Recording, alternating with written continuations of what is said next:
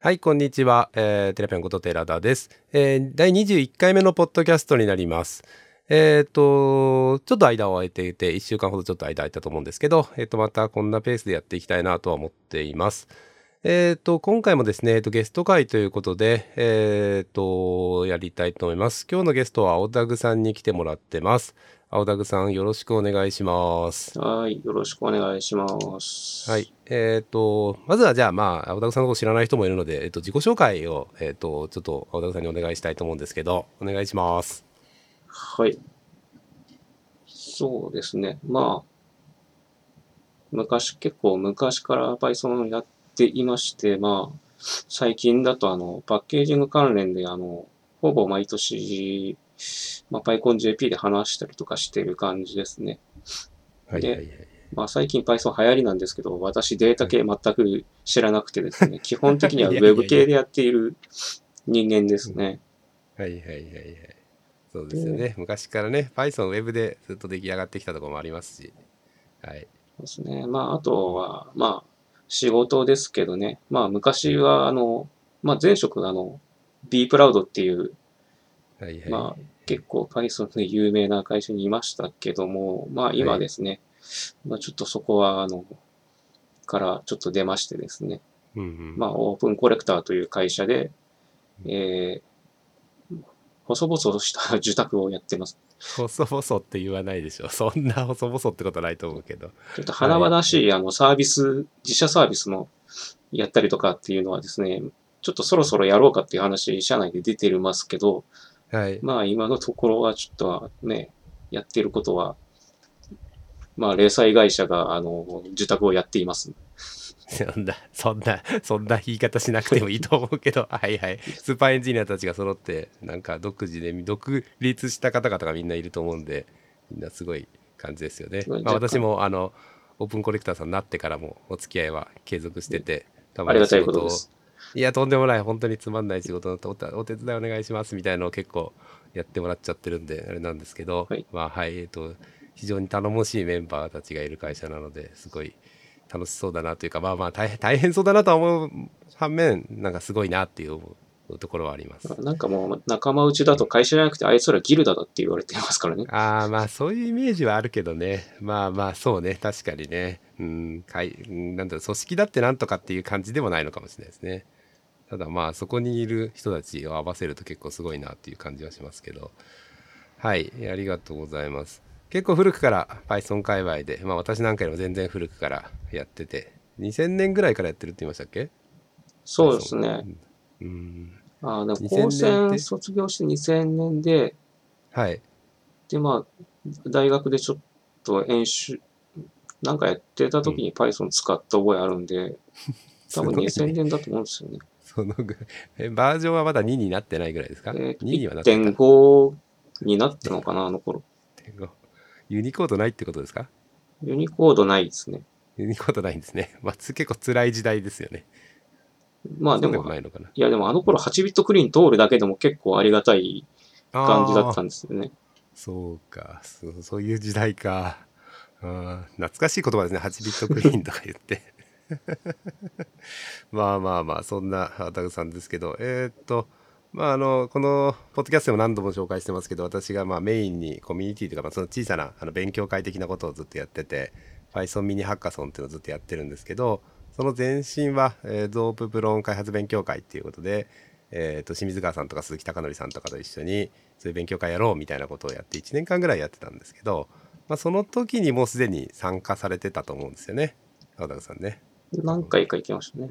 何回か来てもらってでその後もうミニハッカソンになってからもうほぼ常連みたいな感じでだいたい毎回来てもらったり合宿とかも一緒に行ったりっていう感じでですかねこんな感じではい、はいまあそんな感じですねはいえっ、とそんな感じでまあそういう意味での付き合いは10年ぐらいになるんですけどまあコミュニティでの付き合いとあとまあうーんとそういう意味ではまあ多少仕事との付き合いもあったりとかしててまあそんなんでいろいろと、まあ、勉強させてもらってるというかいろいろえー、と話させてもらったりいろいろしてますと。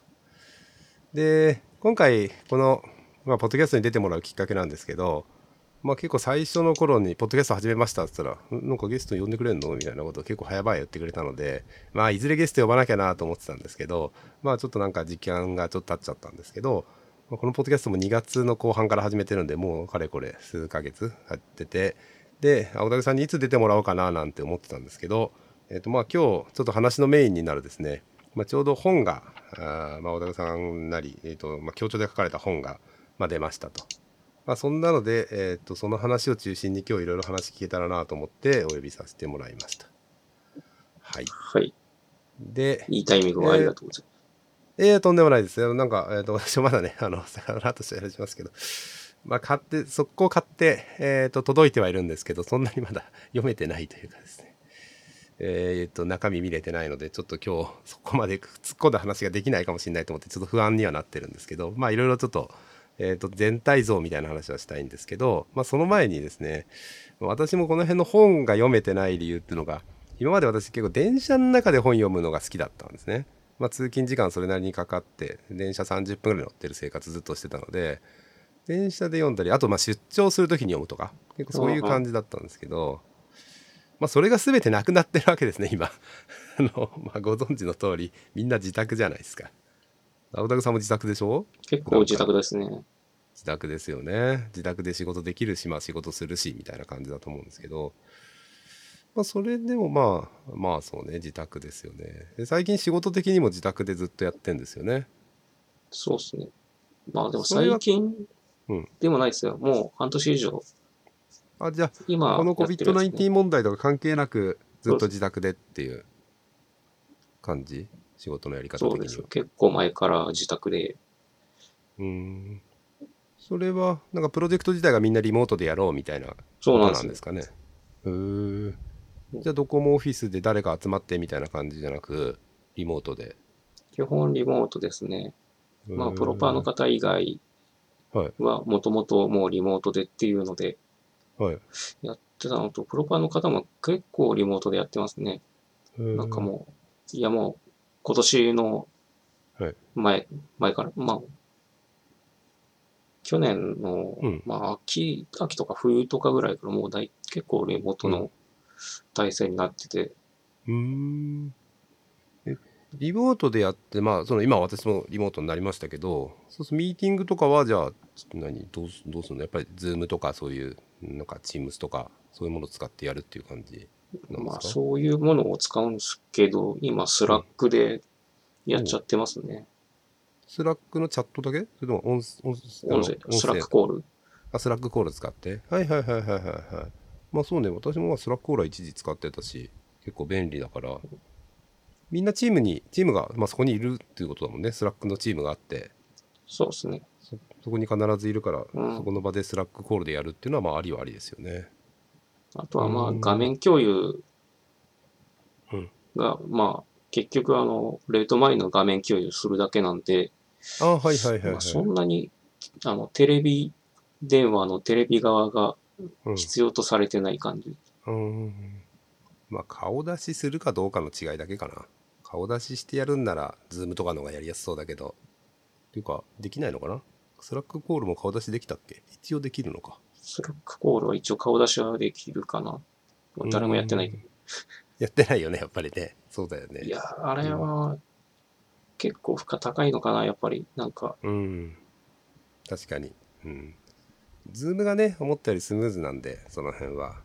うんって感じしますけど。で、最近 Python やってんですかそれで。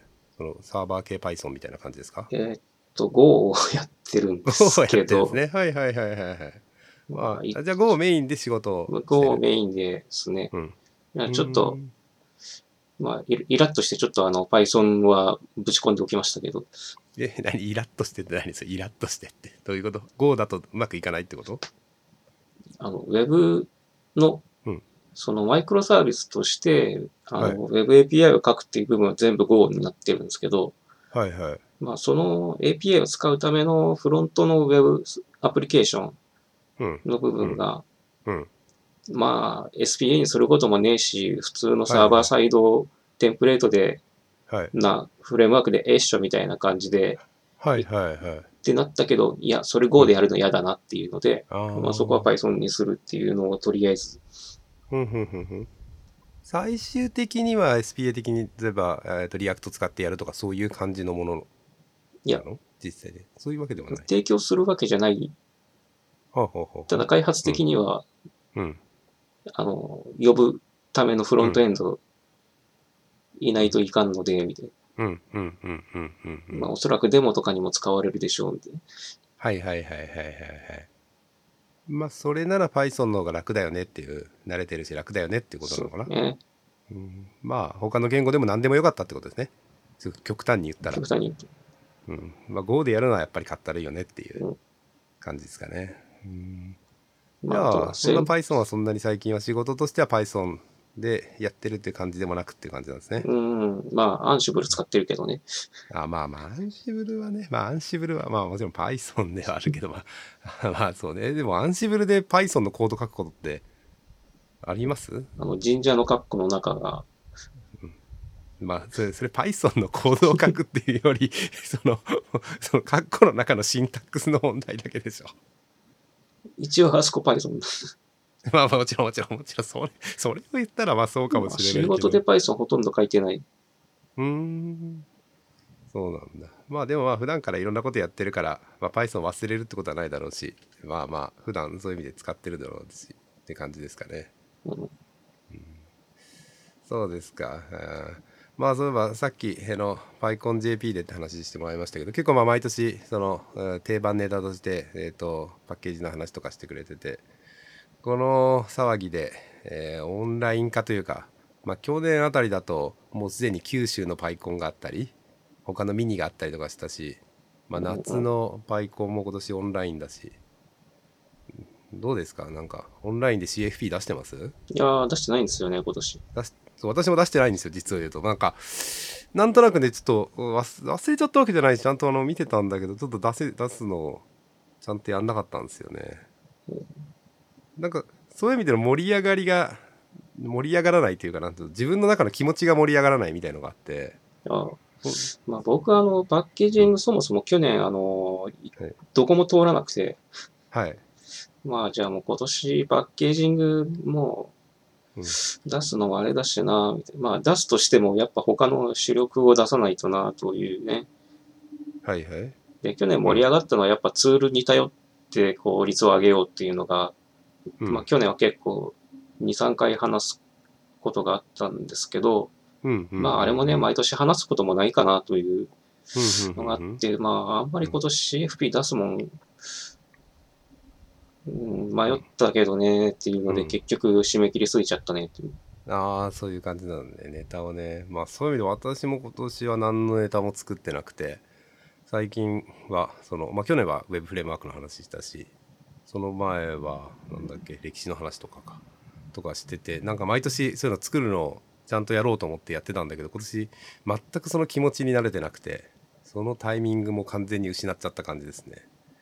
うんなんかイベント まあオンラインのイベントはいいと思ってるし、まあ、オンラインのイベントも私も主催して、えー、と7月の頭にもチャリティーイベントやるし、まあ、面白いんだけどなんだろうな何かちょっとそういう一生懸命ネタ作っていろんなとこで発表しに行こうっていうモチベーションになってないというかモチベーションになってないわけじゃないけどっていう感じかなまあまあそうですねはいはいまあ同じ感じですねやっぱりねあとまあイベントあのまあ、えっと、毎月イベントやってると会う機会もあってその時にどうするみたいな、えっと話って結構出るじゃないですかうんうんあのあのだリアルに会ってるとね大体直前のパイハックになるとみんなあの CFP 書きまそうすそみうそたういなはいようなのがあって、あ、じゃあ俺も書くか、みたいなタイミングがあるんだけど、そうそうそうそうそうそう実はパイハックで、まうあん一応オンラインでやってるけど、そこで CFP っていう話題にならなかったという気がするんです。ならなかったねやっぱりそういう意味でなんかみんなのもなんか気持ちが違うんじゃないかなと思ってちょっと寂しい限りではあるんですよね、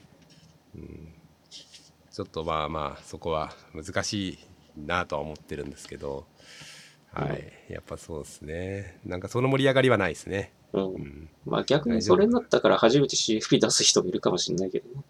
まあそうですね地方からも出せるし、まあ、逆によく私のところに今来てるのは、ええっ、と、アジアのイベントに CFP 出してよ、みたいな。行かなくていいんだから喋れるでしょ、みたいな感じになって。いやいやいや、まあ、ちょそこでネタ作って英語で発表するのも結構大変だし、みたいなことで出してないんだけど、実際には。うん、イベントが、こう、主催者と時間帯だけの問題になってくる。そうそうそうそうそうそう。あと、まあ、言語はあるけどね。あ、言そうそう葉はね。うん、英語なんかに完全にとか。ロケールの問題になってくる。そうそうそうなんですよ。まあ変わっちゃいましたね。ただまあ行けないの寂しくて。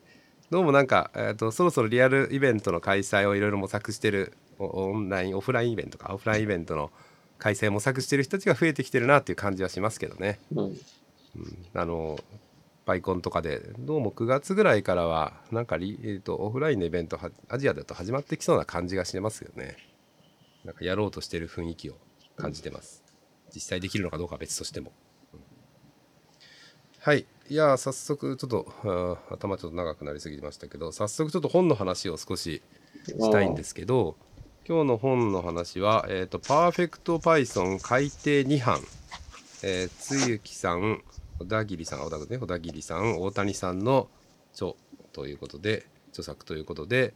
えー、とこれは5月末6月の頭だっけえ6月ーっ、の頭と、電子ぐらいが先行で5月末に出てたかな。はあ、はあはあはあ、でまあ、実際書籍としては6月の1日6月1日、うんだったそうです。うん、本を見ると5月29日第2版第1釣り発行になってますねまあ、そんなもんでしょこれは第2版、そうですよね、前にありましたよね、第第1版というか、まあ、その改定の前のやつは2013年だったんですね、あれね、結構もう前ですね、そんな前だったう。結構前だったんです。 2013年だったんだ。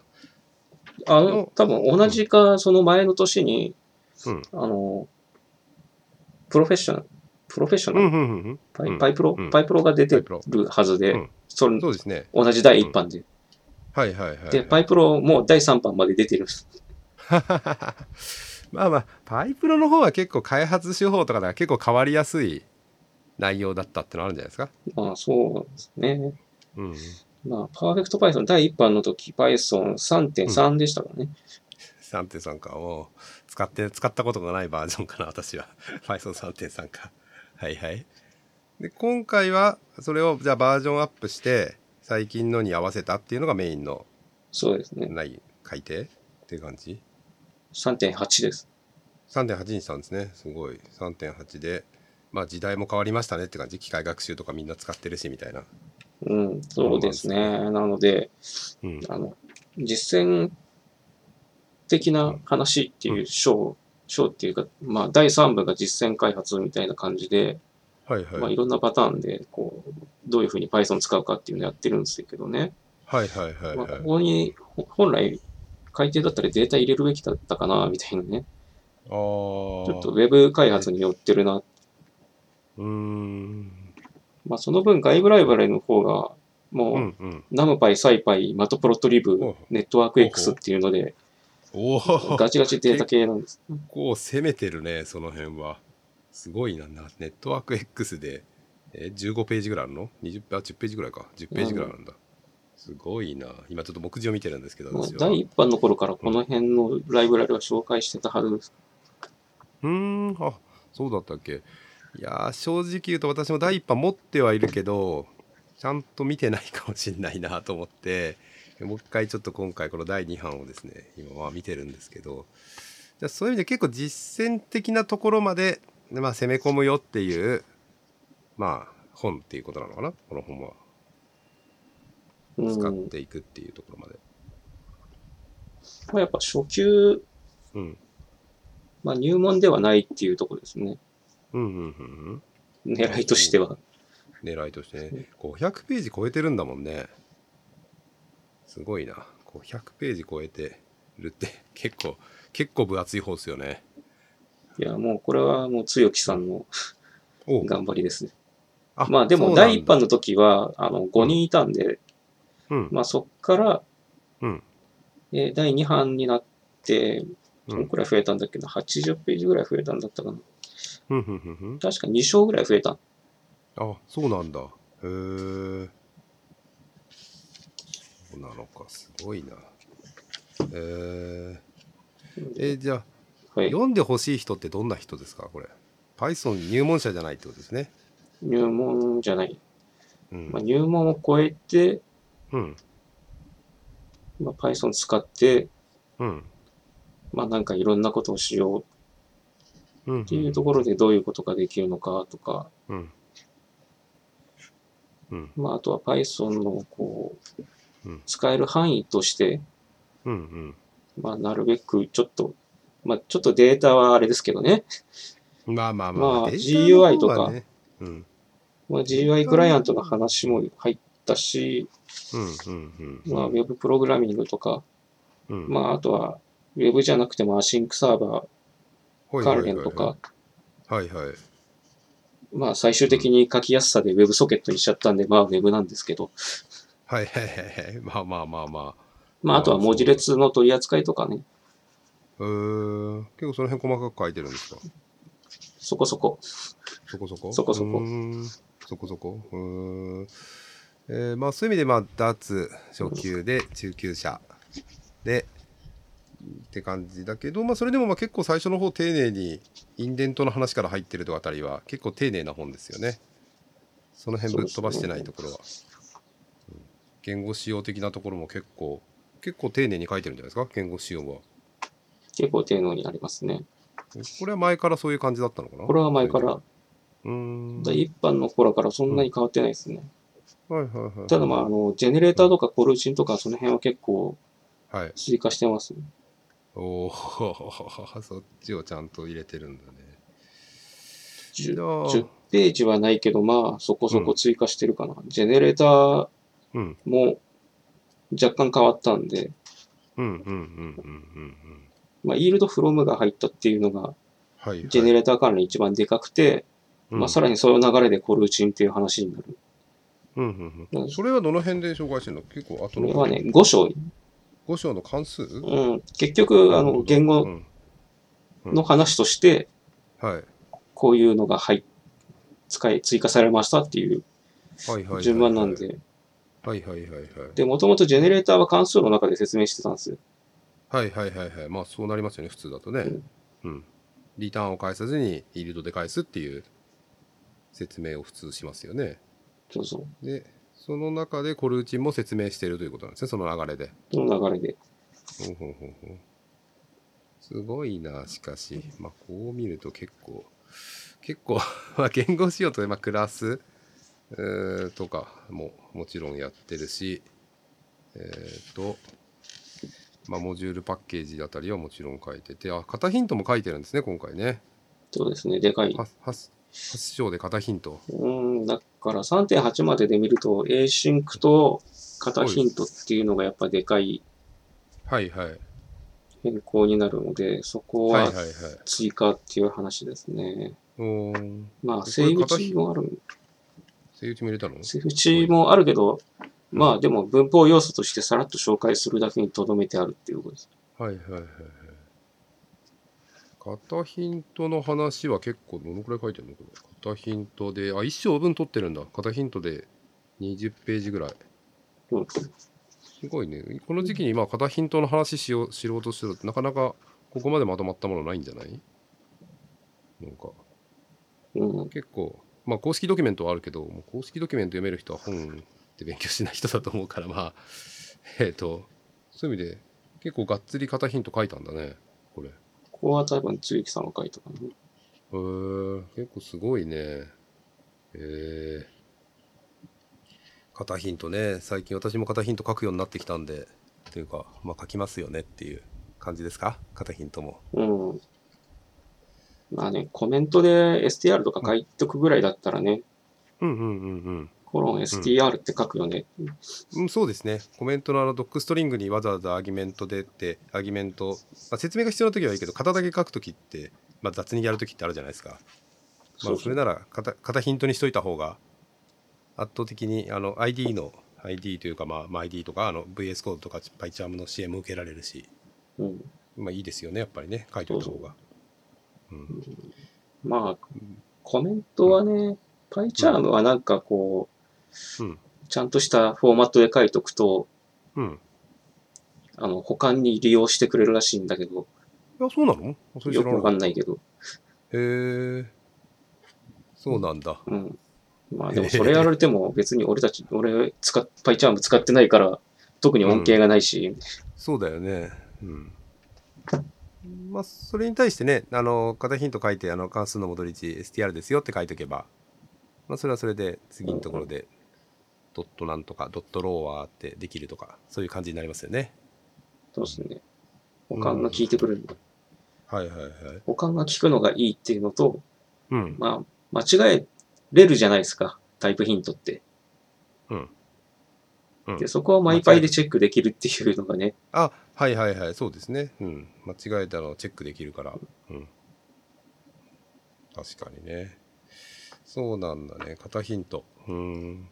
これが発祥に来て、で、その後、これ辺で終わり実践系のあれじゃなくて、えっと、仕様としては。あ、あ、それでも、そんなまだもんかな。拡張モジュール、標準ライブラリーときてるんですね。で、えーっと、この本の半分ぐらいを占める、この後実践的とか、えーっと、うんなんだっけ、外部ライブラリーとかの話に行くのかな。うんで、やっぱりまあこの本の、まあ、そこも、ここまでまあ、ざっとまあ、まあ読んで、その上で、この実践的な開発っていうのを読むのが、まあこの本の面白さなのかな、やっぱり。仕様も仕様で面白いのか。仕様も仕様で面白いけど、またそれを踏まえた上での実践があるってところが、まあ一つの、まあ本の特徴なんですよね、多分ね。うん、多分、多分。多分うん。なそんな感じがしますね、この章立てを見ると。 自己評価としてはよくわからない。ああまあそうね、書いた側としてうね、んどうなのかっていうのは難しいな、か、そう言われるとそうか、みたいああ、そういう感じになるまあ確かにそうかもね。 そうね。はあまあ、どの目線で私が見てるのかっていう話はまあ別として、まあ、ちょっとさておきですね。 えっと、まあまあ、そういうふうに見えたなという、この目次を見てる、目次見たり、あのページ数見てっていうことですけど、えっと、そういう意味で実践的な開発っていうところだと、コマンドラインでなんか UDT 作ろうとか、あ、チャットサーバーで Async の話をしてるんだ。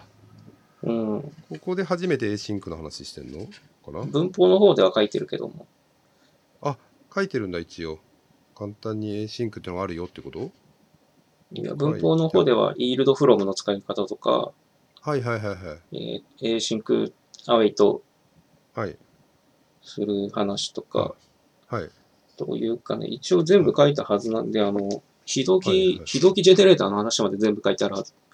おおあのさっきのうんと何えっ、とあそこのとこであの何言語仕様のとこで言語仕様の中で。えー、ある、うん、async 言語仕様としても説明がちゃんと入ってる。はいはいはいはいじゃあまあ言語仕様としてはまあここまでで一旦分かってる上で、うんでチャットサーバー作るときに実践的にどうやって AsyncIO を使っていくのかっていう話っそうですね。てことですかねうーんまあ、言語仕様の方で async の説明するのがですね、はいすごい困ったんですよね、今回いやは。もう困りますよねっていうか、まあ、大変ですよね、えシンクの説明っいて。や、アウェイトする対象がですね、実質的にスリープしかないんですよね。標準ライブラリーだけで話そうとすると。 そうなのか。なのでうんね、サンプルがとてもつまらない。はいはいはい。まあ、スリープするのは、まあそうね、つまんないですね。もううねん、実行結果にね、スリープでちょっと出てこない時間とか、うん。ひょ表現できないですしね。あまあ確かに。まあ、あとやってることってプリントするっていうのをね、はいはい。なので、まあ何のためにやんだっていうのがね、全くわからない。まあそうだよね。これだけで説明すると。うん。うん、それはね、うんサンプルを見ても確かによくあよくある、まあいろんなところのあるサンプルもそうなっちゃってますよね。そうですね。まあ、トゥイステッドの頃からなんかそんな感じはあるんですけどね。おエージンク関連の説明って。そうなんだね。なんか、うん、まあ、使いどころも難しいし、って感じですか。で、で、まあ、それで実践的な方で、このチャットっていう、チャそットうそう。サーバーっていうことにして、まあ、ここで実践的な説明をしてるとはい。いう感じですよね。そう。な、なぜ、うんなぜアシンクするのかという。はい。うん。あで、そうか、AI を HTTP で、えっ、と、まあ、サーバーを作るっていうことですね、ここはね。そうですね。んまあ、今時で言ったらスターレットにしてもよかったんですけど、あははは。じゃあ第2版の話が上がった時はね、まだうんスターレット出て来てなかったかな。ふんふんふんふん。うん。最近よくスターレットの話は聞きますよね。なんかそうですねん使ってる人も多いような印象はあるけど。うん。そうなんだ。へーまあでも、まあ基本っていうか、まあ AOTTP だったら結構まあまあ老舗系だし、うん。いいんじゃないですか。まあ、その切り基は本ると切りして開いた感じ。うんうん。うん。ですよね。うーん。まあ、若干あの辺の切り開いた感じがですね、アスキーに取られて、うん。まあなんかスターレット結構いいよねっていう流れになってるのが、ああ。あずぎ、あすき、あすきってものあアずスぎキー、アスキーかなアスキーっていうものかな。でえっと、えっと、アシ何アシンクロえーとウィズギーの、んウウィィズスギキーーののアアシシンンクク版。版。アシンク版。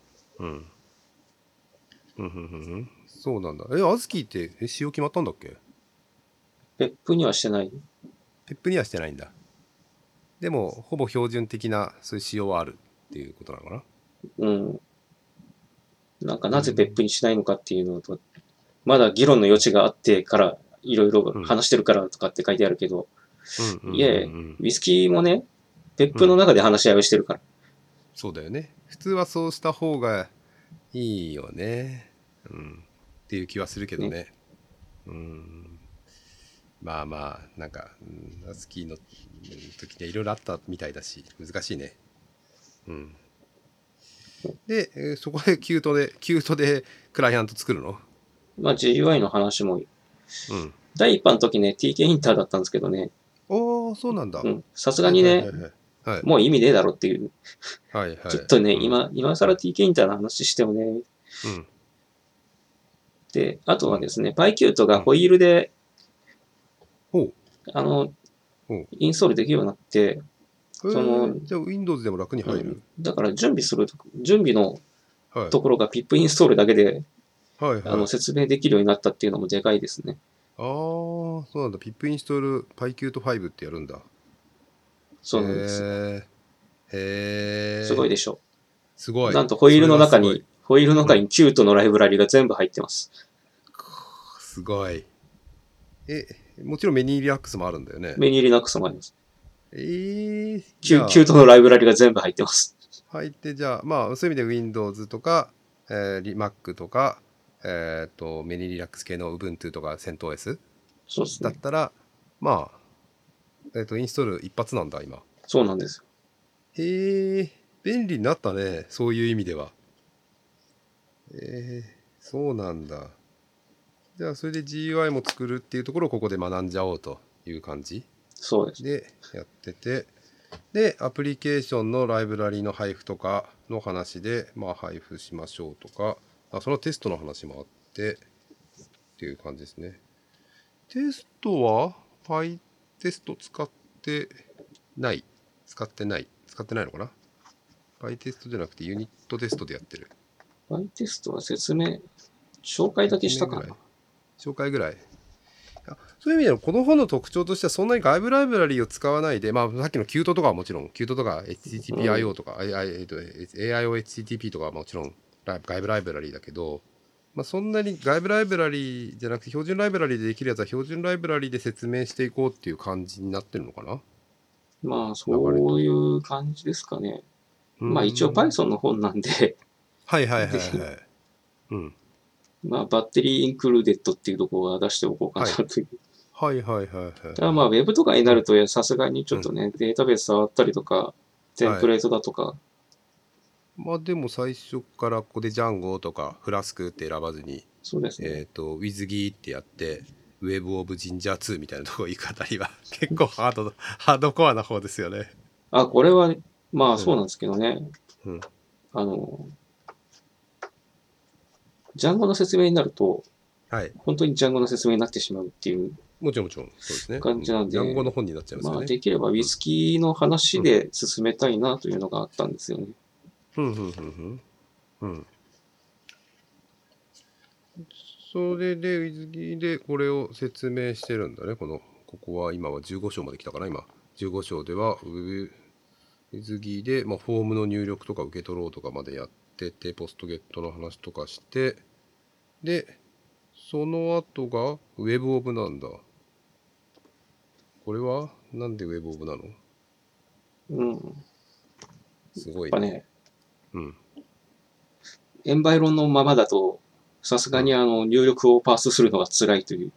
はいはいはいはい。うんうんうんうん。まあじゃあそこはサードパーティーの何かに頼ろうっていうことですよね。そうですね。もう最低限でいくと、ままあ、ウェブオブか、うん。まあ、あとベルクツォイグ。ベルゾイグ。はい。まあ、ベルクツォイグが結構いろんなもん入ってるんで、一応、はいまあ、ウェブオブだけ、ウェブオブって本当にリクエストとレスポンスしか持ってないんで、うーん。ウェブオブは何で使われてるんでしたっけこれ実際もって、まあ普通生でウェブオブ使う人もそんなにいないじゃないですか。ウェブオブは、んまあ、ウェブオブって元を正すうとん、ペーストうんはいに入ってたリクエストレスポンスなんですよね。はいはいはいはい。なので、うん。まあ、パイロンズっていうの が昔、あったウェブね。 フレームがありました。まあ、あれがか、まあ、ペーストベースなんですけど、 はい。まあ、そこからあのウェブオブ切り出した時に、パイロンズもウェブオブに、うんうんウェブオブの方を使うようになったっ使うようになった。ていうのと、あとピラミッドがですね、うん。いつからだっけなう。んあのリポーズ時代って、最初あの、ゾープツールキットだけで作られてたんですけど、はいはい。リポーズうん BFG。はい。途中からウェブオブに切り替わったんですよね。おーピラミッドになる前。に。ピラミッドになる前になんだ。へーあとはえ、あとあれ、あの、Google アップエンジン。はいはい。うん。のあの、ウェブうん、なんつったっけ、ウェブなんとかっていうフレームワークが、うんうん。あの、一応 GA 用にうん。最初から作られたのがあって、うん。あいつがですね、ウェブオブと神社2の組み合わせだったんですよね。ああ、そうな大んだ。きいじゃとあ、こで。ここに書いてあるのは結構そういう意味では、えっと、Google アップエンジンのところのベースになっているというか、まあ、下支えしているところの組み合わせみたいな感じなんだね。うん。まあ、あと第一版の頃がですね、はい。あの、第一版の頃に、あの、各種ウェブフレームワークの Python3 対応が終わるかどうかぐらいの頃だったんで、はいはい。うん。あ、もう第一版の時からウェブオブなんだね、これは。そうそう。こここ、こは。うん第一版の頃からあんま変わってないですね。ああ、変わってないね。まあそういう意味では変わらな変わら変わってない。まあ、まあ変わりにくい部分でそういうふうに書いてるって感じなんだね。えちなみにこのウェブオブと、えっ、と、比較対象になるとすると、ベルウェル、ウェル、ウェルツオイグ。 まあ、読みにくいよね、あれもね。ベルツオイグベルクツォイグ、ベルツ、ベルツオイグ。これはフラスクで使われてるフラスクを作ってるツールキット。ツールキットですよね。これのジャンゴレイヤーだとどうなのジャンゴはジャンゴで独自で持ってるっていう感じなのジャンゴはジャンゴの中に入ってますね。多分ジャンゴゴコア HTTP の中かな。うーんが、まあ、この、えっ、と、ウェブオブに相当するものっていう感じ。まあフ、レームワークではなくツールキットって中ことにね、中に持っている。中に、まあジャンゴの場合中に持ってると中かね、に持っている。うんうんうんうん。えっ、と、他、まあ、そのフレームワークだと他はなんだろうう。こん、のレイヤーで比べるものはそんなないのか。ゾープパブリッシャー。あ、ゾープパブリッシャーね。 そうかそうか。ゾープパブリッシャーか。そうかそうか。うんうんうんうん。えうんと、なんだっけ、昔あった、えーっと、あ、ターボギアーズで使ってた、チェリーパえっイ。と、あ、チェリーパイ。チェリーパイはこのレイヤーチェリーパイは、うん。あいつほぼ完全にあの、フレームワークなんで、あれはフレームワークなんだ。うーん。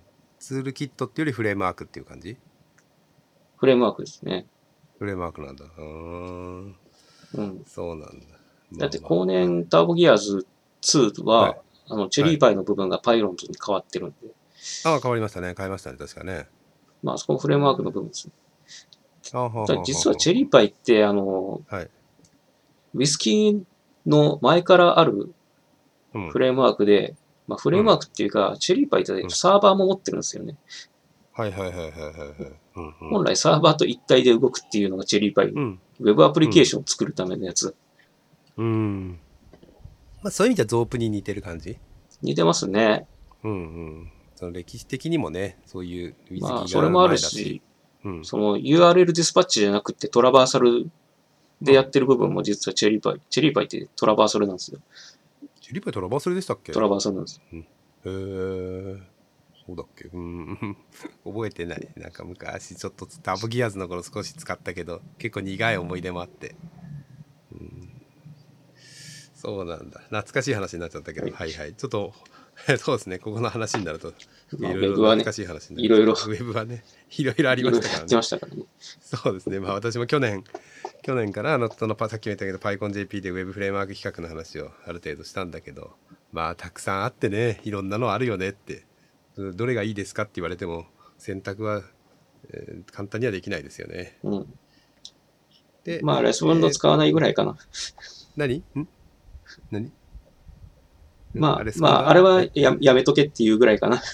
あまあまああれはもうもう今最近そんなに動いてないんじゃないうん。開発が。まあね、僕としては、僕は Async 系で行くんだったら、うんまあ、スターレット良さそうだなっていうのと、まうあ、んとりあえず触ってみる分には、ファースト API からやってみるおと、ういや、まあ、楽でいいよね、みたいな。ファースト API ってあれは Async じゃないよね WizKey だよね。 Async。アイシングなんだっけ、うんあれも。ちなみにあれ、ベース。スはね、スターレットなの。あ、スターレットを使って、ファースト API 作られてる。だからうん。いざ、うフんァースト API でできないことが増えたら、スターレット使えばいい。はいはいはいはいはい。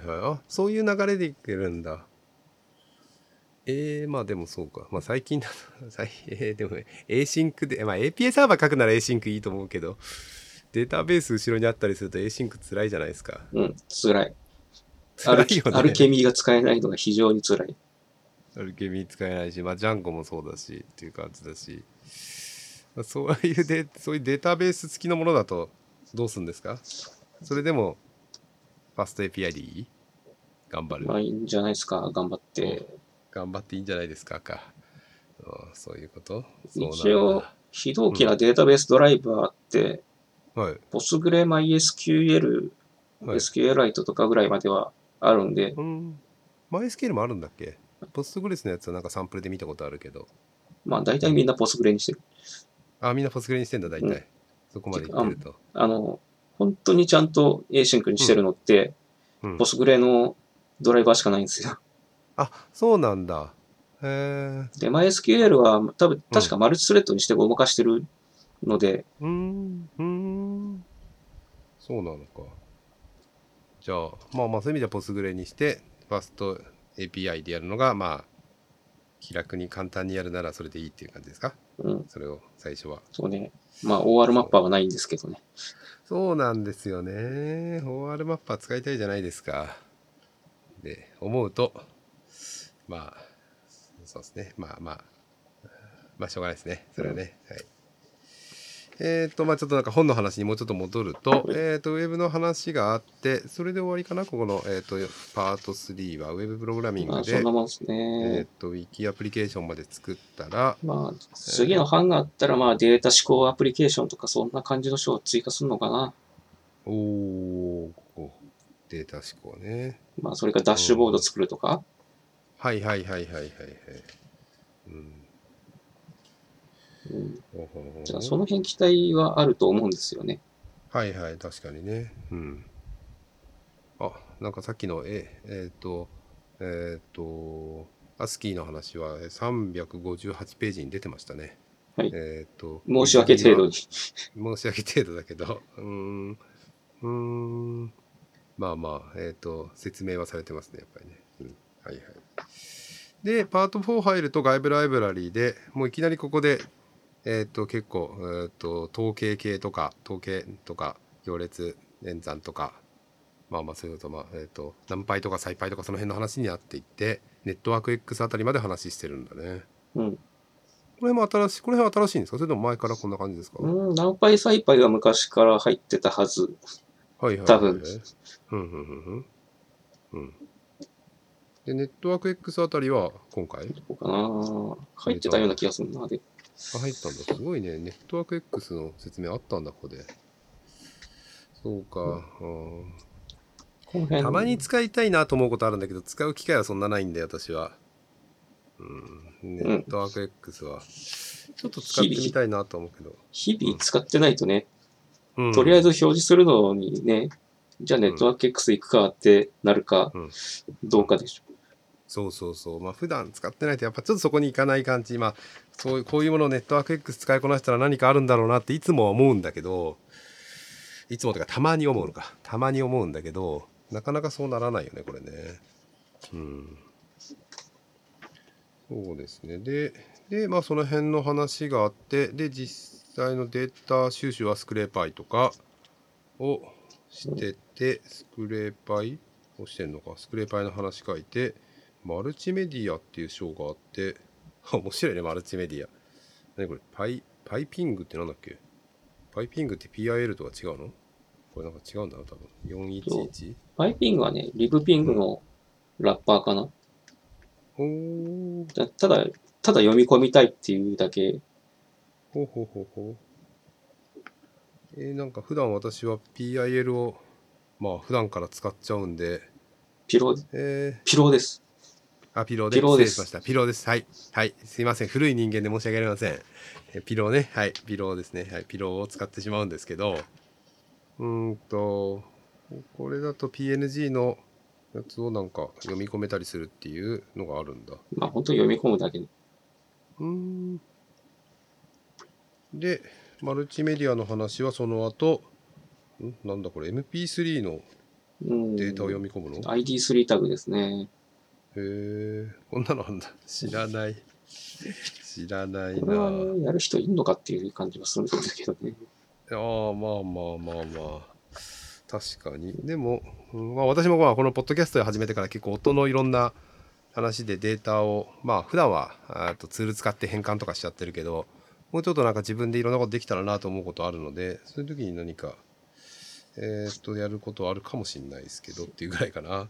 いやでもこれ多分ね、本当にうん MP3 しか対応してなかったと思うんで、ほうほうほうほう。だからうん今ってフラッグとか AAC とか使うじゃないですか。はいはい、使いますね。うん。それいけたかなみたいに。ああ、まあ確かにね。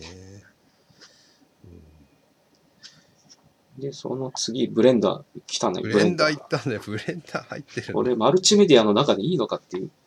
いや、 まあまあ、そうだけど、でもまあ、いいんじゃないですか。あの、この本の中ではまあ、そうするのはありじゃないですか。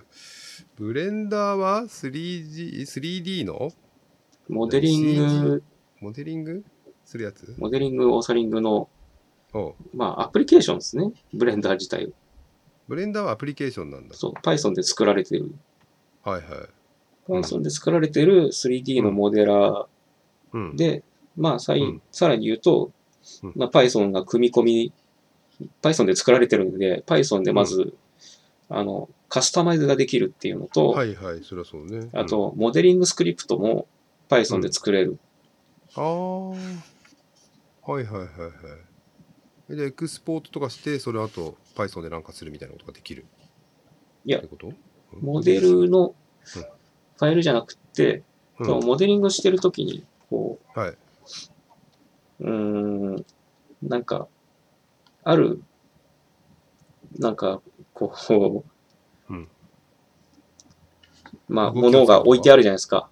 はい、はい。で、これを、うんまあ、なんか共同反転したやつだけうん、たくさん作るとか、なんかちょっとランダムにランダムにだんだん小さくなるやつとか、はいはい、まあ、フラクタルの計算して、なんかうん、こう、そういったモデリングするとか、まあ多分もうライブラリにあるとは思うんですけど、まあそうういんうふうな、んモデリングするときの、うんうんなんかいろんな、その計算とかそういったものを Python で書いておけうる。んうん で、エクスポートしたものはどうやって使うかは知らないです。まあね普段ブレンダー使ってないだろうしねえブレンダーえブレンダーの地位ってどのぐらいなのこの3わかんないえっですと 3DCG の中でわかんないですよねわかんないですね。いやええ、だって商用だうんうんと、やっぱマヤマヤって言うよねを使っている人たちって見向きもしないと思いますし、うーん確かにただマヤもね、組み込み言語 Python なんですよね。あらしいですねうんなんか前ディズニーの人が来て喋った時喋ってもらった時も結構マヤの話してたんでうんそうなんだなと思ったけどうーんそうですねまあまあ まあでもまあこの辺は紹介ライブラリとして紹介してるんですねそうですね。まあ僕この辺書いてないんで、ああですけどはいはいうんまあ、ブレンダーももう一冊本ができるぐらいなんで、まあそうっすよねうんむしろ何冊もあるみたいな。はいはいでこのマルチメディアの中でゲームも紹介してて、はいパイゲームまあ、いやいやまあ、SDL ですね。いわゆうる。んうんうんうんうんうんうんまあ、パイゲームを使ったね、なんかサンプルみたいなの結構よく、えーいろんなとこで本とかでも紹介されてるんで、まあまあ面白いものでしょうねって、私は苦手分野なんでよく知りませんって感じなんですけど。うん。うん。はいはい。で、これ18章で、この後まだまだ19、20、21と続くんですけど、うんに19でネットワークそう。あー HTTP クライアントとか、じゃ XML 若干スクレープの方。方、若干スクレープとなんか順番があっていい感じがするんですけど、ああ、はいはいはいはい。まあまあ、リクエストはね、紹介せざるを得ないですからね。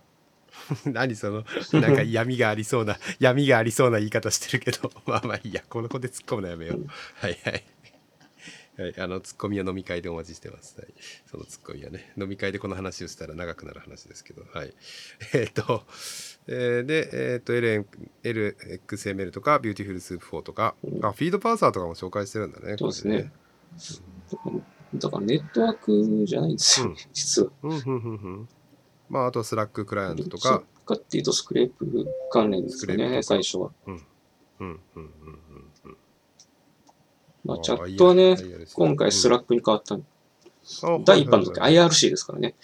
でもその後残ってるじゃん IRC も少し残してあるのかなあれ、どこってたっけなんか残ってるねえーっあ、IRC ボットいた。と IRC ボットも、うんまあまあ最近だとね、まあ、スラックが多いだろうからっていうのは分かりますそうねですいや、IRC ボットって言ったって、今、やろうとしても IRC チャンネルどこにあるのって話じゃないですか。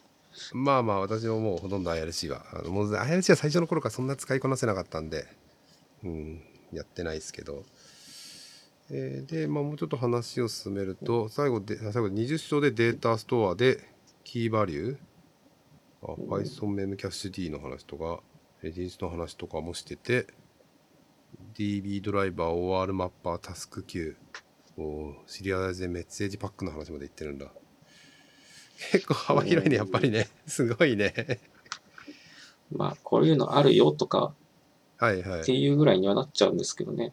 まあね、これでだって、まあそれこそその SQL の話とかになったら、まあ全然当然一冊本書けるし、キーバリューストアだってね、それだけで結構いい、すごい、すごいたくさん説明しなきゃいけないことはあるから、レディスはコマンド多いしね。いいね、そうだよね、しょうがないよね。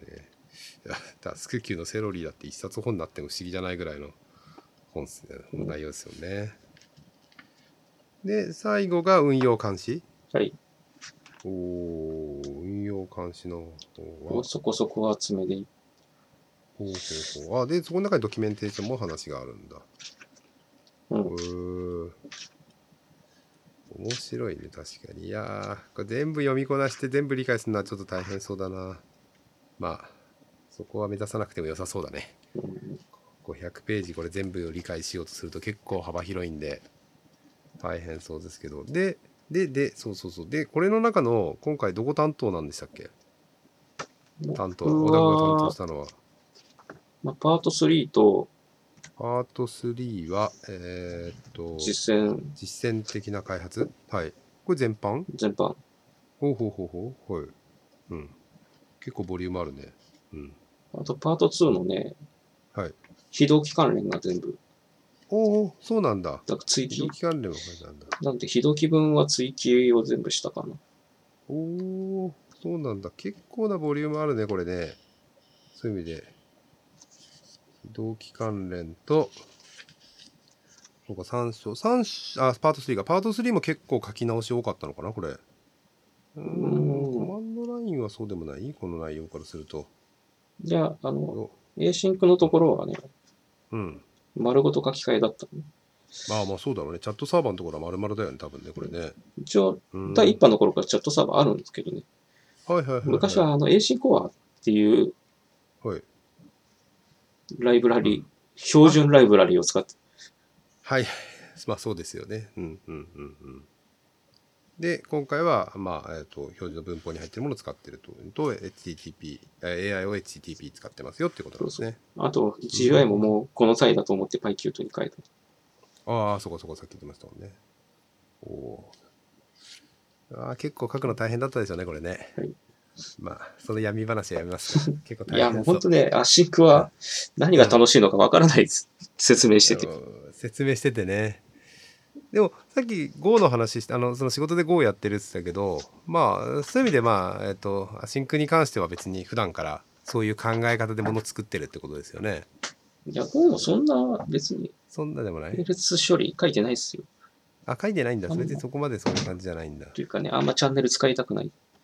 うーんそれはななぜですかうん、よくわかんないから。分かりにくくなるデバデバッグしにくいとかうん、まあそれもあるしね、うんよくわかんない。なんかスレッドプールに投げてると思うんだけど、スレッドの割り当てとかもなんかどうなってるのかよくわかんないし、うーん、そうなんだ。うーん、そうか。はい。じゃあなんかこの本に関してのなんかメッセージ読者というかまあそのこれから買おうかなと思ってる人とかこれから読もうかなと思ってる人になんかメッセージ的なことあるんですかこういうふうに読んでくださいとかこの辺を楽しんでくださいとか、えまあ、たーだ単に買ってくれればいい感じ いやひどいかそれはえーなんだろうな。うんまあ、うんまあ Python 本のうん本題に並べる中にうん入れてくれてあればいいんじゃないでしょうか。おうほうほうほうほう一冊持っといてもらったらいいんじゃないかというまあまあ、パラパラめくってもらえればね、はいはい、まあ頭から全部読み込ますこなすっていう本ではないと思うので、 やっぱりそうだよね、この本ね。ちょっと大変そうだもん、それは。うん。うんうん。まあ、じゃあ本棚に置いといて、ちょっとこの辺の A シンクもう一回おさらいしようとか、そういう時に、そうですえねっ。と、2箇所も読むとか、えっと、そうですね、結構特徴的なところがあるので、まあそういうところをパラパラと眺めておいて、後でもう一回引き出せるようにするみたいな感じですかね。まあ、そんな感じはで。はいはい。で、まあまあ結構いろいろと本の話聞いたんですけど、ちょっとまあ、小田具さんの得意というか、まあ、好きな話なら得意好きな話の、ちょっとなんか Python の環境周りでなんか、最近なんか、アップデートないかと思って、ちょっと聞きたい、聞きたかったんですけど、最近なんか気になるアップデートってありますええなんかあるかな。っていうかまあ青田さんの中だともうすでに古いっていうものが、まあ、多分まあなんか多くの人たちにとっては新しかったりして 例えばピップ演舞とかってまあ今もよく使おうか使わないかみたいな話よく聞くんだけどなんか青田さんに聞くとまあもうピップ演舞じゃなくてポエトリーでいいんじゃないのとか言ったりとかしてて。なんかその辺もなんかもう流行りしたりじゃないけど結構いろんな話がよく出てなんかすごい複雑にというかすごい、ね、多様に出てきちゃって整理がつかない感じなんですよねあ普通にいくと、まあ、そういう意味でなんあかポエちトょっと一リ年ぐらいー、前ポエトリーで言うとね、はいあの、ポエトリーで、バージョン、うんあれの Git のタグからバージョニングするうんやつがなんかうん出てて、うんいまあ、この間使ってみて、ああ、ちゃんと動いてんじゃんっていう感じのやつあったね。なんつったっけな。みたいもなう。普段からポエトリーつくもう普段の環境の中にポエトリーはあるある感じいや、僕使う気なかったんだけどね、使われちゃったんでしょうがないから使ってる。使いたくなかったなプロジェクトでは使わなくてもいいと思ったってこと、うん。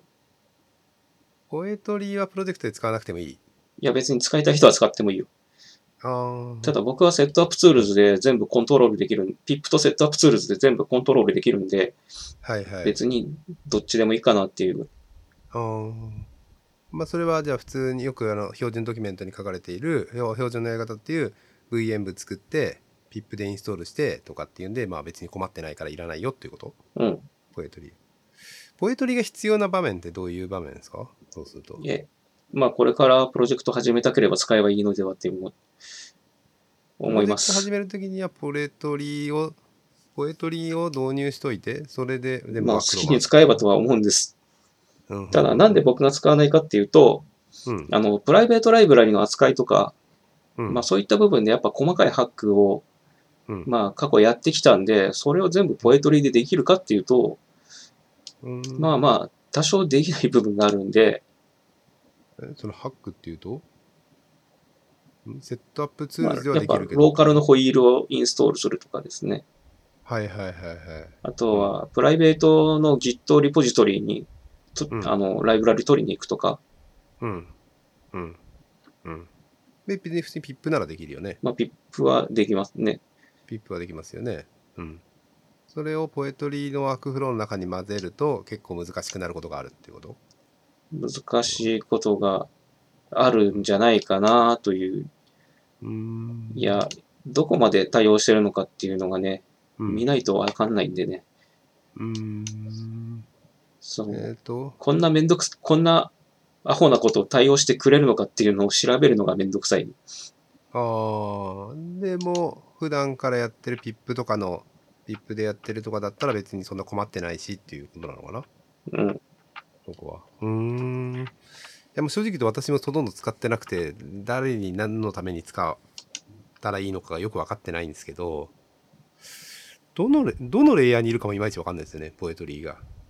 どのレイヤーにいるんだろポエトリーそはういう意も味でうはポエトリーだけでいいっていう話になるはず。う。えっ、と、ぶえーとだから、 VM のこ PIP ととも知らかない VM とかセットアップツールズっていうコードについて特に気にすることなく、はい。まあ、ポエトリーがインストールされてればそこから全部できるというあーことになるはずだと期待してます。パッケージングもできるってことパッケージングもできます。ホイールを作ることもできる。できる。ただ C 拡張には対応してない。あーあ、そうで、C 学習に対応してないの対応してない。あ、それまた困らない困るよね。うん。パッケージングすることができない。あーあそう ー、あーそういうことね。使使覚使う者ことのイはンストールすることはできるけど、パッケージにすることはできないんだ。うんそんな話したくないかもしれないけど、ピップ演舞はどうなの PipEnv はパッケージャーではない。パッケージャーではないんだね。うん。うん、とな環ので、境を作るため PipEnv の、はうん、 PIP とうん VEnv うん。を合わせたぐらいのものを包括している。あーで、ポエトリーは PIP うんバーチャルエン、PIP VEnv セットアップツールズぐらいまでの機能を包括している。うん。今言うセットアップツールズっていうのはパッケージングしたりとかっていう意味でのパッケージャーとしてセットアップツールズ。パッケージャーとしてのセットアップツールズってことね。うーん。そうなんだ。あでもまあ普段そんなに使わないで、困使わなくて困ってない。まあ、使わなくても、使わなくていいなら使わなければいいんじゃないっていうぐらいの。いや、使えるなら使っていいと思う。うんと使うと楽になる部分があるってことやはり、あの、でうもん、まあ、向かう道としてはポエトリーのはずなんですよ。ほうほうほなうんほうか、ピップとか、VM 部とか、それそれぞれの、これは、インストーラーでう、んこれは仮想環境作るやつで、はいはいはいはいとかっていう話をするんじゃなくて、うパッケージングっていうことに関するツールが一個ポエトリーがありますっていうのは、うんまあ、っていう方向は、やっぱ未来は正しい道だと思うんですけど、うんうんうん、若干仕事でやるときにはね、後々本当にこれで全部できるのかっていう周りの姿勢で見見たりとかね。うーんそういう意味で、まあちょっと違うけど、ビルドアウトのうんとか、そういうのに近いっていう感じ全部一つでやってくれるっていうのは。うん、まあビルドアウトこほどのそのカスタマイズ性能はない、あーですねレシピの集合体ではなくて、やっぱりできることはこれっていう感じで作られてる。うーん。から、まあ、使いやすさっていうか、何をするためのツールかっていうのは分かりやすいと思います。うん、あ、ポエトリーがね。うん。うーん、そうなんだ。へえ。そうか。うーんあそれで他も、は、うん他は環境周りはもう最近ちょっと落ち着いたのかなもうどっかでいいじゃねえのみたいなね。ああ、そっちそっち行っちゃうものうしょうがないど。っか、どっかでいいんじゃないのって言っちゃうんだ。あ、あとイン、あ、Python のインストーラーについてはもう好きにしろよっていう感じです。どういうことインストーラーについて。 Python をどうインストールするのかという。ああ、あの、えっ、と、公式版のバニラえーインストーラーと言われているやつを使うのか、まあ、他のものを使うかってことうん、は、何でもいいんじゃないってこもうと好いきにしてよ。や、 投げやりだね、随分。まあ まあ、まあ、気持ちはわかんないではないけど。そういうことね。で、まあ、あじゃあ、あそういう意味ではどっかね、どっかを使えばいいじゃんってことね。 VS コードのね、Docker はなかなかよくできてるよね、と。ああ、そんなに私まだ Docker は使うけど VS コードの Docker ね、そんな使えてないんだけど、よくできてるんだ。うん。えー、まあ、まあ、あれではまだ足りないとかっていう人たちも絶対いるだろうとは思うけど、うん。まあでも、いいじゃんこれみたいな感じだった。えー、あ、そうなんだ。へえー。え、ちなみに開発では Docker で開発してる感じ、うん、してないよ。えやっぱしないんだ。しそてこなはいよ違うんだ。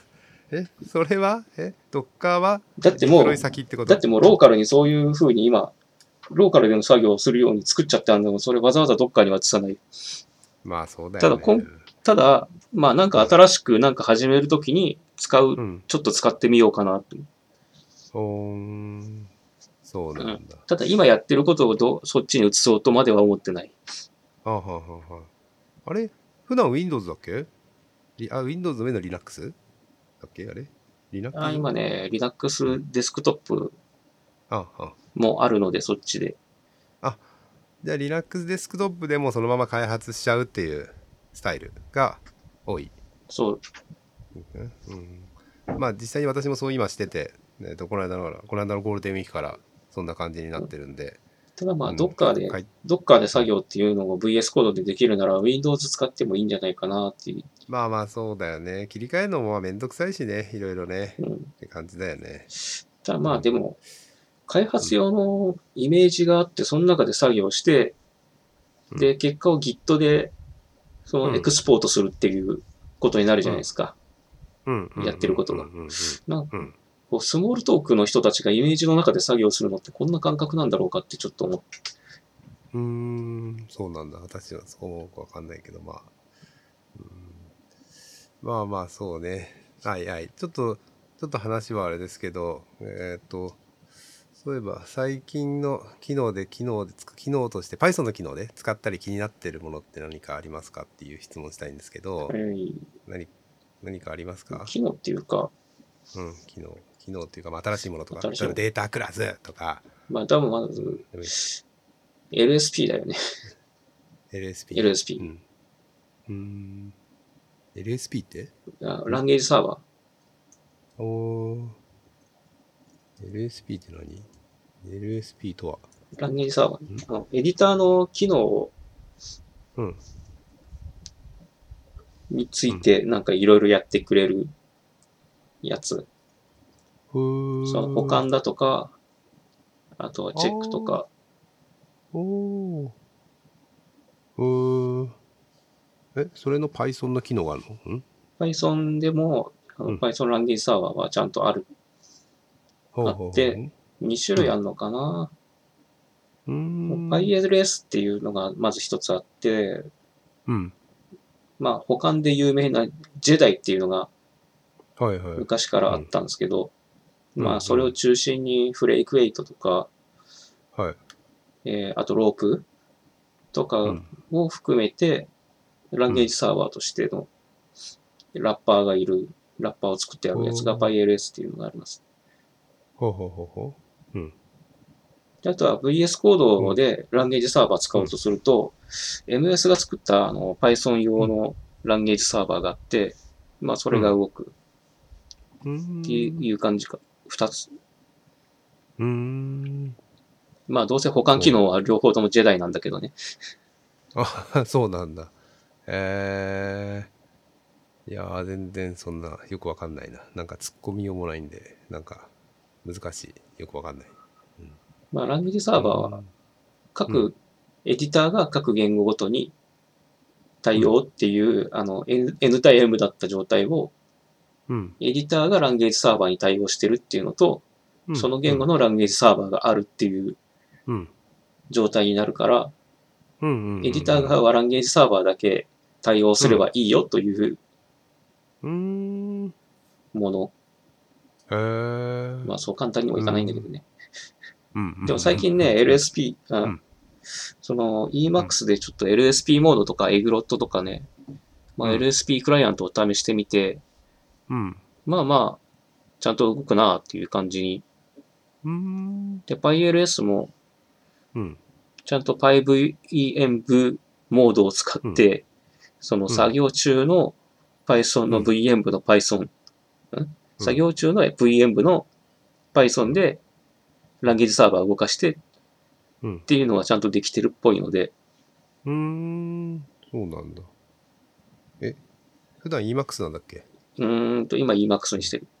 ?EMAX にしてる何でも OK なんだっけあれ ?EMAX が一番使ってるなんだかんだでね。なんだかんだで、うん、EMAX ね。うん、そうなんだ。うん、VS コードもたまに使うってことね、 VS コードも使う。うんでも VS コードね、最あの、この間アップグレードしたらなんかちょっとカーソルの動きがおかしくなったんで、あ、そうなんだ。えー、俺アップロード、アップグレードしたかな。いや Linux まあ用でアップグレードしろって言ったら。 Linux 用だと。うん Linux 確か Linux 用のアップグレード切ってて、なんかまだやったかやってなかったかって感じだったな。うーん、そうなんだ。まあね、アップデートも結構頻繁だし、VS コードは。生にそういうことあるから、っていうのあるよね。うーん。他で、なんか注目してる技術的なのってなんかありますその、うん、この、この技術、この後来そうだとか注目しててなんかえ調べてー、るみたいな。 Python 以外でもいいの、 Python 以外でも全然いい。うんその .NET Core、.NET フレームワークと .NET Core が、うんあの、ば統合されるとかね、あ、そうなんだ。へ結局、え。へものも統合だよ。え。え、な、んどういう動きになるのそれって。ドットネットサーバーと、うん、えっ、わとかんないねな、、そっち分野そんな得意じゃないから。ドットネットフフレームワークとうん .NET コアとモノが今、うん。だいたい実装系とあって、うん。で、モノは、うんまあだいたいあの主力としてやってるザマリン。あー、ざまで、これ。MS に買収されたんですけど、はいはいはい。うん。で、モノって今どの、何がどうなってるのかっていうと、うん。 C シャープコンパイラーってうん。ドットネットでできてるんですけど、C シャープでできてるんですけど、いうんで、モノの SDK 入れるとね、うん。コンパイラーはもうね、ドットネットフレームワークとか、とかドットネットコアと同じ C シャープコンパイラーが入る、入ってるんですよ。うん。うん。うん。なので、ランタイムだけうん、が、まあ、モノ、モノランタイムうん、があったんですけど、まあでもね、ドットネットコアの方のね、CLR、うんコア CLR っていう方がなんか主力になってきて、Linux でも動くし、みたいな感じになって、うん。うん。まああと、モノってあの、Unity で AOT っていうのを使ってね、うんっていうのがモノの強みになってたやつなんですけど、まうあんそういうのもいろいろ全部ドットネットの名のもとに統合みたいな感じのうん。話らしいっす。へえ。なん何回も何回もやっているドットネットを統合するってい う話。そう、全然なんかついていけないっていうか、なんか、うん、よくわかんないなんんだかよ2、ね。 3年になん1回なんかドットネットは一つにするとかっていう話をしてるような気がする。かね。はいはいいや。今回は本物っぽ本い。物なのかなだって昔だってシルバーライトのドットネットあったしはさ、いはい。そうね。まあでもその辺のその流行りしたりってのは変だけど、その時代の流れってなかなかうんついていくのも大変だし、うんついていかないとまあいろいろよくわかんなくなっちゃうところと、まあついていかなくてもいいところもあるんだろうけど、いやーでもまあそういうのを統合作業とか見てるとね、うん。なかなか楽しい話ですね。楽しい楽しい辛そうじゃいないやもう見てて、あのバージョニングとかね、はい。あの今ドットネットコアのバージョン3なんですけど、はい。次ドットネット5。おう。なぜならおう。 4は、あの、本家本元でドットネットフレームワークが今4.8だから、おお大変だねそういうのねそんなんだえーあ、この辺のなんかバージョニングの、統合するときのバージョニングの話はどこかで見たような気がするぞ。うんうんうんうんうん大変だね、うん、そうか、うん、えーえでもまあこ,、まあ、こういうのうんこういうまあいろんなその幅広いその技術とかってどうやって勉強してるどうやって知ってるの、まあ、ネットでいろいろ調べていくっていう感じなのなんだろうね。メーリングメーリングリスト追っかけるとか本を読む本本じゃなくてそんなこと書いてないもんね、うんまあ、レディットとか、レディットって何レディットは掲示板あ、掲示板。うん、うん、うん。うんレディッとかトとをかかな。うん。結構何その定期的に見るところ決めてる感じなのまあ、そうですね。うーん。じゃあ自分の興味範囲の、まあさっきのそのポエトリーの話じゃないけども、そのセットアップツールズ周りの話とかも含めて、まあ、最新情報を追っかけるのって結構大変じゃないですか。大変ですね。うん。そこは自分の興味の範囲のところを定期的になんか見に、ネット上の情報を見に行くっていう感じが多いのかな。まあ、年に1回ね、うん。 7月には必ずパッケージング関連のメーリングリストをざっくり読むんだけど、ああ、毎年やってるからね。はいはい。はいはいはいはい。ま、まとめ読みしたりとかもしてるんだ。まあそれでも今どういう議論が多いかっていうのぐらいはメーリングリストでちょっと見てますね。うんと、それは購読してるってことメール、うんメーリングリストを購読して、そう。まあ、それをちゃんとああ、そう読なんんでですよる。ね。あのうん、 PyPA のね、メーリングリストがね、はい。あの、この間閉鎖されたんですよ。PyPA じゃねえか。あ、PyPA か。 IPA、Python パッケージ。あとディソシブかなおあの、なん、なんて言うっけな。最近シグね、はい。 Python の、はあい。の、シグあったじゃないですか。はいはい。メーリングメールまでやつメールまでやってた。あの、半分以上死に、半分以上死、半分以上死にチャンネルになってるやつ。ねはい。で、うん。えっとね、場所が変わったんです。ああ、そうなんだ。あの、な、何使ってるんですかねあれ、コミュニティなんとかっていうのが、いろんなところではいはいはい導入されてるじゃないですか。はいはいはい。あの、掲示板みたいなやつでメールそうを送そう、るデやィつスねカッ。ション、はいはい。ディスカッション、ディスカッションなんとかっていうのが、あの、Python オルグにもあって、うんうデんィスカッスか。ディスカッス Python オルグかな。うん場所うはんうんうんうん。まあ、それがあ,、うんあって、うんあまあ、えっ、と、ディストユーティルシグもそっちの方に移動し、うーん今名前変わったか、パッケージングシグになったか。パッケージングシグになって、で、で PyPA の方のやつはなくなったの PyPA の方は、うんえっ、とね、この間ラスト、ラストサブミットとかなんか、そんな感じのやつが来たかな。へえ。そうなんだ。ディストユーティルシグはまだ閉じてないかもしれない。ほうほうほうほうほうほうへえ、そうなんだ。でこれはね、メーリングリスト、まあ、メールマンを離れるっていう作業なのかな。 何の作業なんだろう。うん、んえっ、とね、PyPA シグはね、うん。 Google グループだったの。ああ、そうなんだ。あれ一応アン、はいはいあ、一応アンオフィシャルグループだから、ああ、そうだったんだ。うへえ。で、それをまあこっちに変えようっていうことパッケージングの、ディスカス Python ORG のパッケージングの方に変えるっていう感じうーんまあでも、まあそうそう、私もまあそれね、プロンのやつとか、まあいろんな他のメーリングリストなり、Git のコミットとか回ってくるけど、まあ英語で書いてくるしさ、全部をさ、ねこまめにチェックするって結構大変じゃないですか大変。流量も多いし。まあそこはなんとなく斜め読みする感じなのかな。うん。おそらくね、うんあの、日本全部日本語になってたとしても、全部は読んでないと思う。そうそうそうそう言語の問題じゃないよねって、これだけの流量あって、うん、なんか面倒くさいっていうかまあ関係ないことも多いじゃないですか自分に、うん、まあ、とにかくサブジェクトで何とかするみたいな感じでとりあえず。ただ、あのう、んやっぱ長いスレッドについては、それだけ重要な話かなっていうので、ちょっと、中は見るのかな。おーおーそうしてるんだねうんまあ私もまあその必要なものは1ヶ月に1回とか見直したりとか勉強会で見直したりとかはしてるんだけどなかなかね全部ついていくとか流れについていくのって難しくてねうん。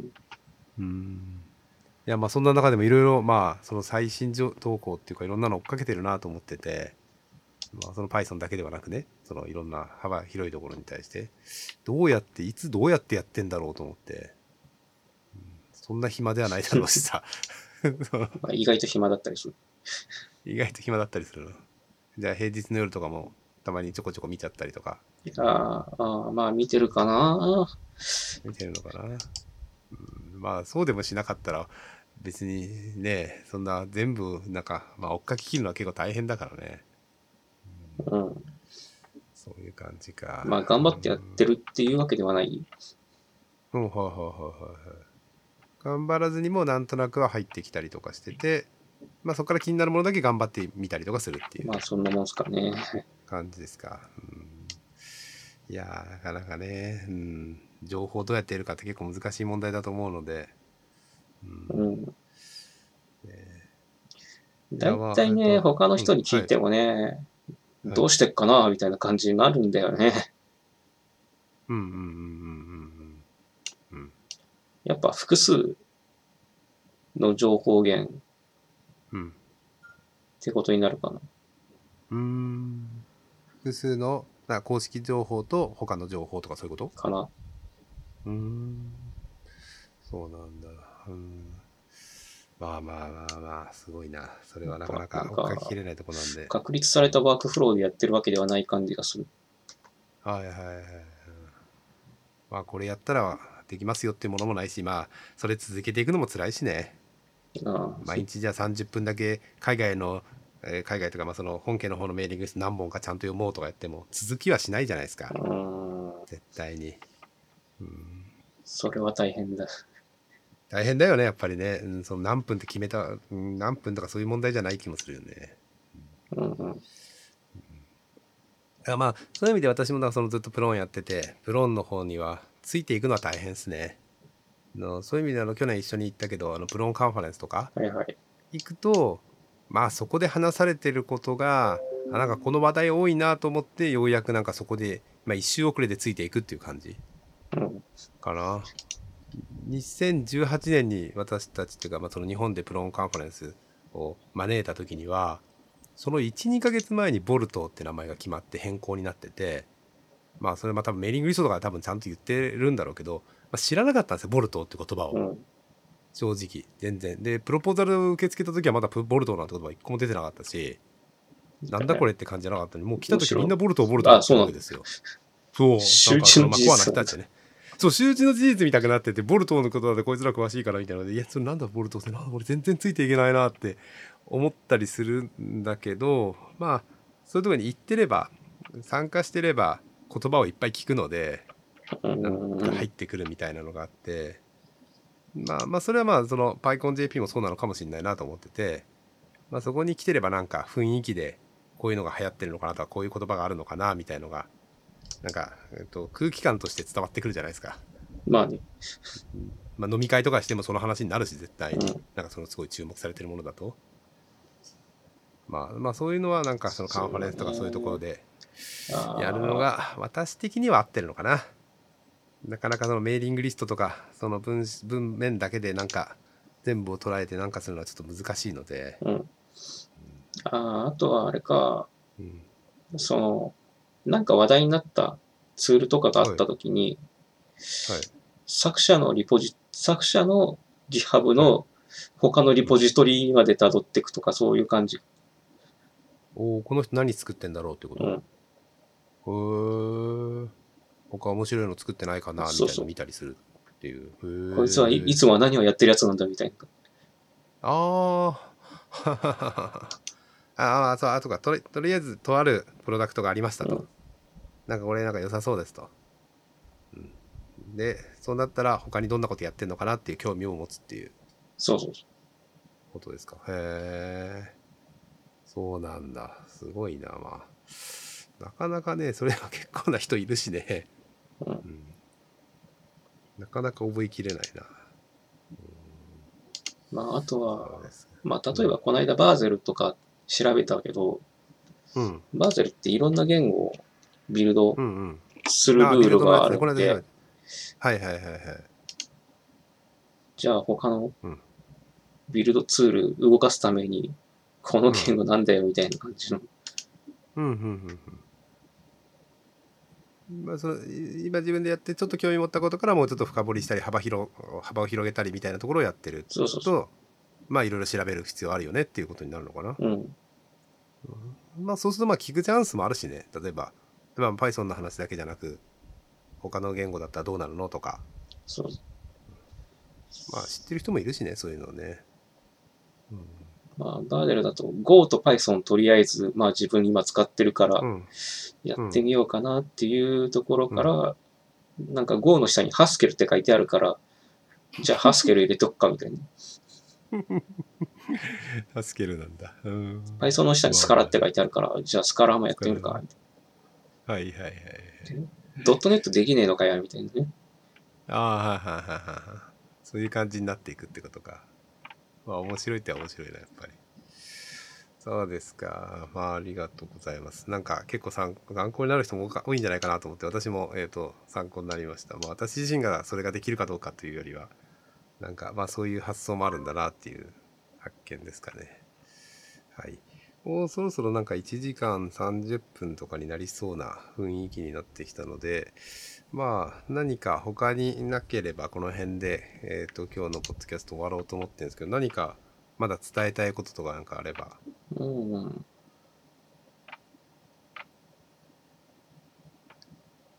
まあ、そんなにないそんなになかい。な。うん、まあまたあのチャンスがあったらまた来てほしいなと思ってますし、えー、と今年パッケージングの話されないならどっかで一回ちゃんとパッケージング祭りの話を30分特 集でいやいや、だって去年もしてないし、去年もしてないんだっけしてない。去年もしてないのか去年はね、フレークエイトとかブラックの話してた。ああそうかそうかそうかそうかそうかああでもまああーでも最後にしたじゃないですかライトニングトークでライトニングトークで、えー、とセットアップツールのバージョンはっていう話だけはしてたよねああ、そっか。JP で。うんあ、そうだ。 JP で当たったんだって。当当たたっ。ったた当たったしかもすごいすごいしかもあれで、落とされたからこんだけ資料作ったけど話さないからっつって終わった。そうそうそうそう。まあ資料はあったんで、まあまた7月に資料で調べていただいてですそうね。いや、資料 え。っと、またそういや、資料作っまたたんだったな。資料作ったでしょ、まあそれはまあ、それをお蔵入りにするのはいいけど、まあそれのサマリー版といか。やいや、あれ上げてあるんですよ、スライドシェアに。ああ、上げてあるんだ。うん、喋、ったことがないだけうど、ん、喋ってないだけ。独自で喋ってないんだ。とか、なんか、えっ、と、大きな、えー出来事があったり、なんか喋りたくなったらまた出てほしいなと思ってるので、ぜひお願いしたいんですけど、えっ、と、そうですね、私からはもう一個、七さっきもちょろっと言いましたけど、7月の7日に、えっ、と、Python チャリティートークスインジャパンという、えっ、と、私が中心になって、えっ、と、PyConJP アソシエーションでやるイベントがあるので、まあ、1000円皆さんからもらって、えーとまあ、それを PSF に寄付しようっていう動きをちょっとやろうとしてて、えっ、と、まあ、こういう活動とか含めて、なんか、うーんといろいろ PSF への貢献をするし、PSF に対していろんな、えっ、と、コミュニケーションがもっともっと取れるようになったらいいなと思ってやるので、ぜひ、えっ、と、まだまだ参加者募集してますし、あれ、青田が登録したいや、まだ。あれ俺、ぜひ、ぜひ来てくださいよ。いや、3万円どうしよっかなって思って。あ、そっちで悩んでいらっしゃる。あ、さすがですね。違いました。 あの、どこで悩んでるのかなと思ったら、そこでしたか。うん。まあ、3万円の、あの、個人で3万円のス ポンサーやっていただいてる方も実はいまして、うん本当名前出るだけなんですけど、うーんまあ、ね、なんか、そういう活動をもし、あの、応援していただける方がいたら、ぜひ、本当に1000円で参加していただくだけで全然十分なんで。ゆなんか URL は概要欄に。はい。じゃあ URL は概要欄に後で貼っときますんで、 えっ、と、どっかの YouTube じゃないけど、 えっと、まあ、ノートうんに貼っときますんで、ぜひ参加してもらえると嬉しいなと思ってますけど。はい。青田さんもぜひ参加してください。まだ今日あたり、まあ、これを収録してんの6月の、まあ、えっ、と、うん中盤から後半になるところなんだけど、まだライトニングトークギリギリ、これ公開された時に出てるかどうかはちょっとわかんない。まだ間に合うかどうかわかんないけど、っていう感じなんで、申し込んだらライトニングトークは抽選というか、えっ、と、タイトル見て決めるはずなので、えっ、と、まだまだ募集はしてると思うんで、ぜひご参加いただければと思ってます。はい。じゃあ、そんなところで、えっ、と、ここで、えっ、と、今日のえー収録終わりたいと思います。ラジオ終わりたいと思います。えっ、と、本日は小田久さんに来ていただきました。小田久さん、ありがとうございました。はい、どうもありがとうございました。はい、それでは最後までお聞きいただきありがとうございます。この辺で失礼します。